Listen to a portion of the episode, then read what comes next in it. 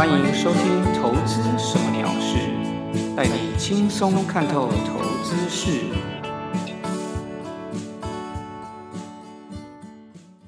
Hello，各位朋友，大家好，我是 Tony 哥。这一集是《投资什么鸟事》的第三十七集。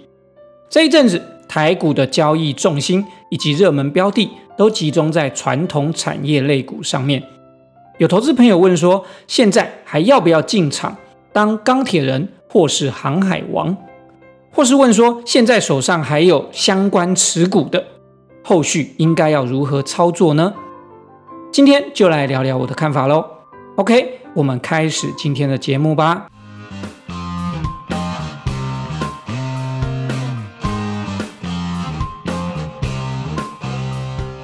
这阵子台股反弹。盘面资金大多集中在航运、钢铁类股，虽然已经看到有些资金慢慢回到电子股上面，但还是少数。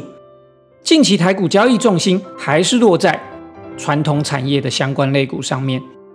我记得最近某一天，航运股的成交比重还超过了四成，可见得航海王的吸引力有多大。这样是坏事吗？市场上有一些专家觉得。这样对于台股的后市很不健康，资金还是应该要回到电子主流身上比较好。不过我倒觉得也没有这么悲观，电子股涨完换传统产业涨，传产涨完换电子股涨，用轮动上涨的方式也还行。只要资金还愿意继续投入股票市场，动能还在，那么台股的投资机会就还没有完哦。我们都知道，一个股票要涨，一定要有资金动能。当然，这个动能一定要是买多于卖才会涨。不过，前提还是要先有动能。简单的说，就是一档股票一定要多人参与，要能够热络。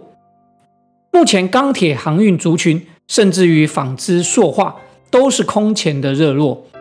我们先不论这些资金。到底是短线当冲客也好，或是法人的长期投资、短期投资都好，至少这个资金是非常活络、非常热门的，而且这个股票也相当的有人气，表示这些类股都还有资金的动能，这个就是股票上涨的第一要件哦。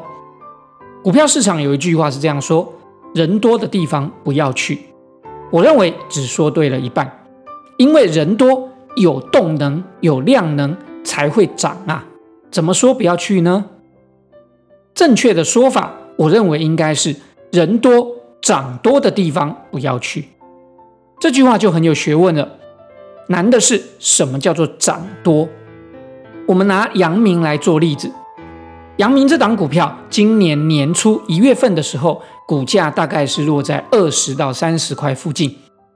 结果四月份的时候涨到了六七十块，你觉得这样叫做涨多吗？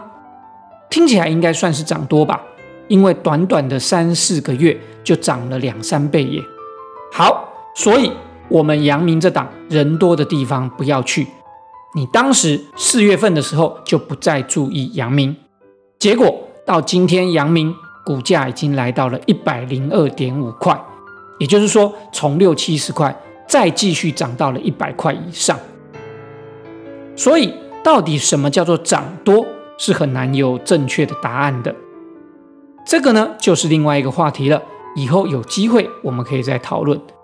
这边我的重点只是要说，就算航运、钢铁类股现在很热，量很大，散户或是当冲客很多，或是你已经觉得它已经涨很多了。这些都不一定会让它不再继续涨哦，只是到底你要不要进场买进做航海王、钢铁人，或是你手上有这些股票要不要继续持有，都是每个人自己的决定。只要有你的依据原则，或是依照你既定的策略确实执行就好，不要被市场气氛或是外在的消息所影响。好，再来我来聊聊我对于航运以及钢铁类股的操作看法。我们先来看航运股这边呢，我会以四个面向来分析，分别是基本面、技术面、法人筹码面以及融资券的状况。只要最后分析出来是偏多的，我们就给它一分；偏空的就扣一分。如果是持平不相上下，我们就不算分。好，那么我们首先先来看基本面方面。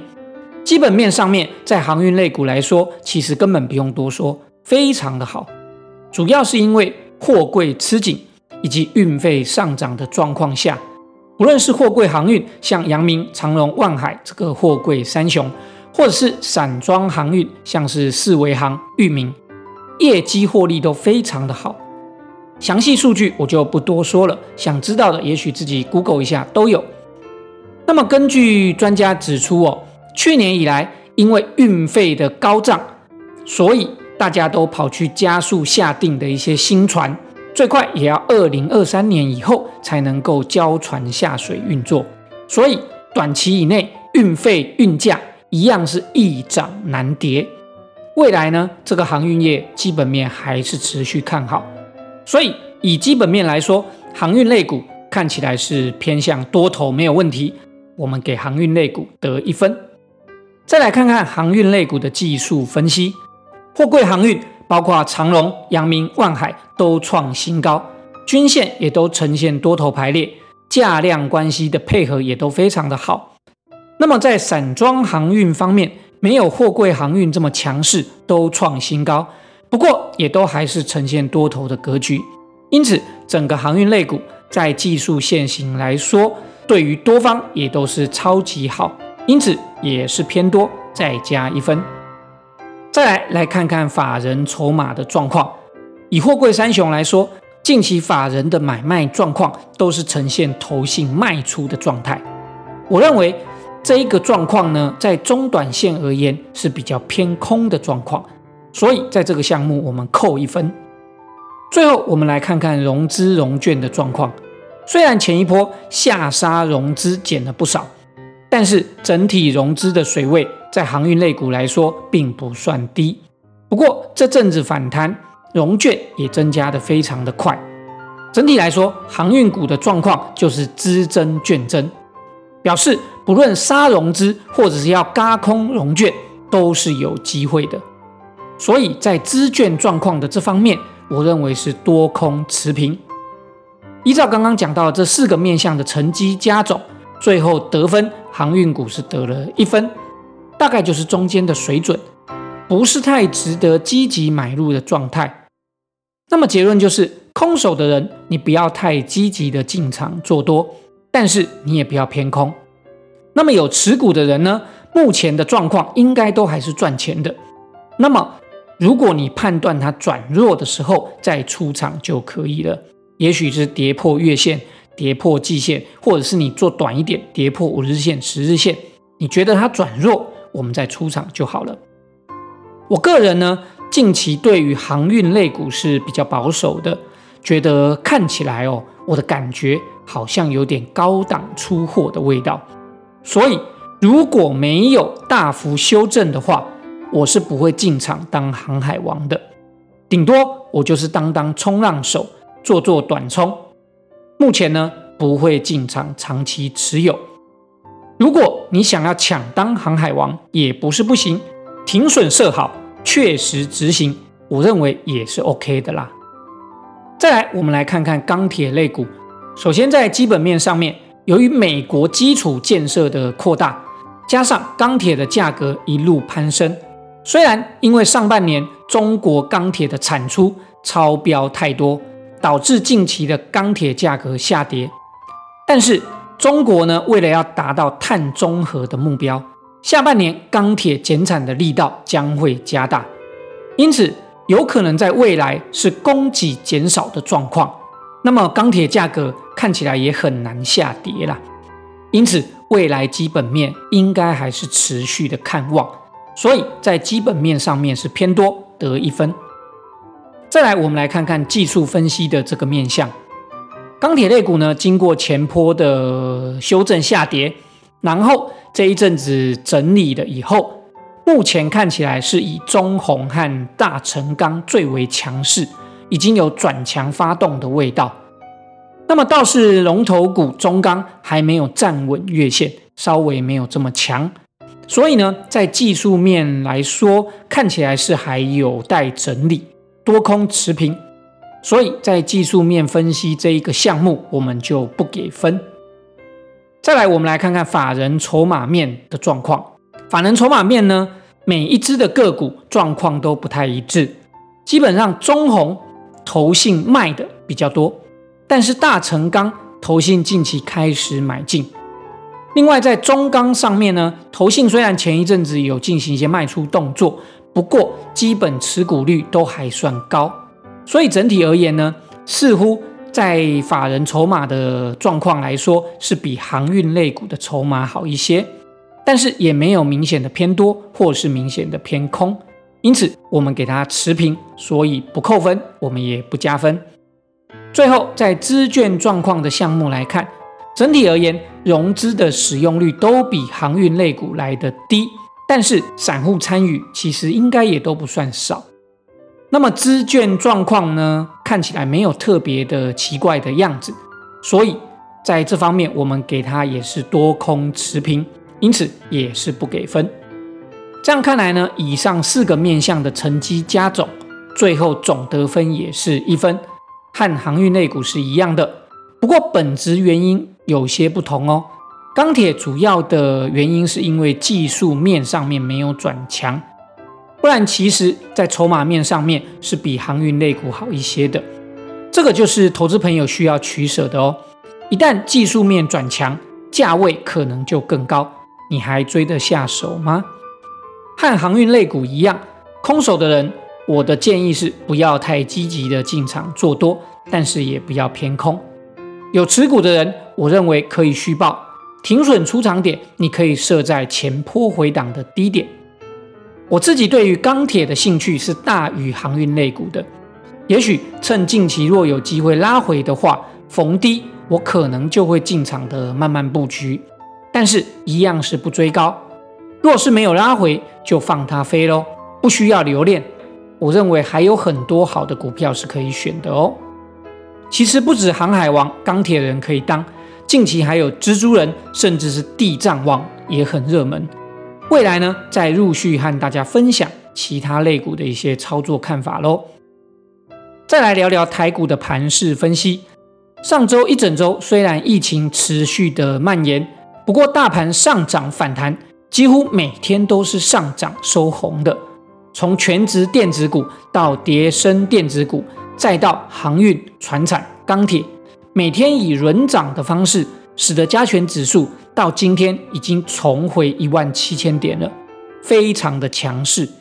尤其上周四突破月季线的压力一万六千五百点之后，上周五到今天连拉了两天，拉了将近五百点，是又急又猛。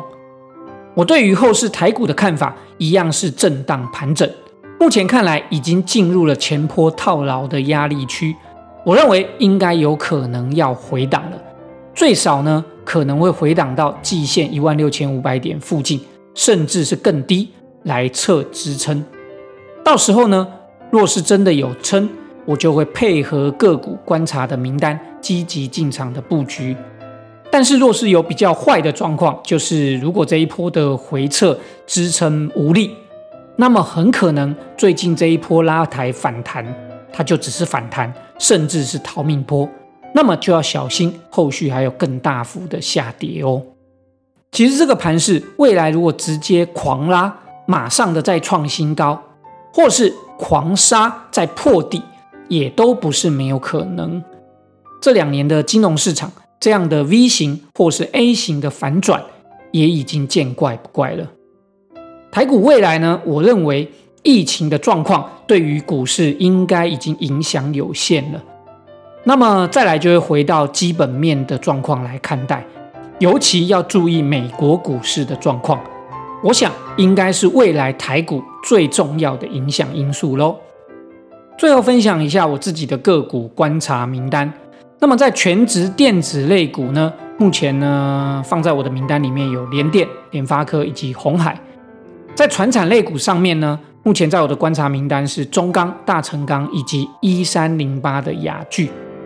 在其他电子股方面呢，目前我的名单里面是有三五四五吨泰、三零零六金豪科、三零三七星星、二三四四的华邦电这几档个股呢，上周其实都有持续的上涨反弹的强势表现。那么有一些在我上周的当冲或是短冲的交易，也贡献了我不少的获利。不过目前呢，我自己是都还没有买入当成长期的投资，而且现在呢，因为慢慢的接近了前高，包括大盘也是，包括个股也是，我也就不会太积极的去追高了。之后呢，等待有更好的机会再介入喽。好的，以上就是今天的节目内容，非常感谢大家的收听。也希望大家能够顺利、平安、健康。当然，更希望大家持续锁定投资什么鸟事，留下评论以及分享和订阅。我们下周再见喽拜拜。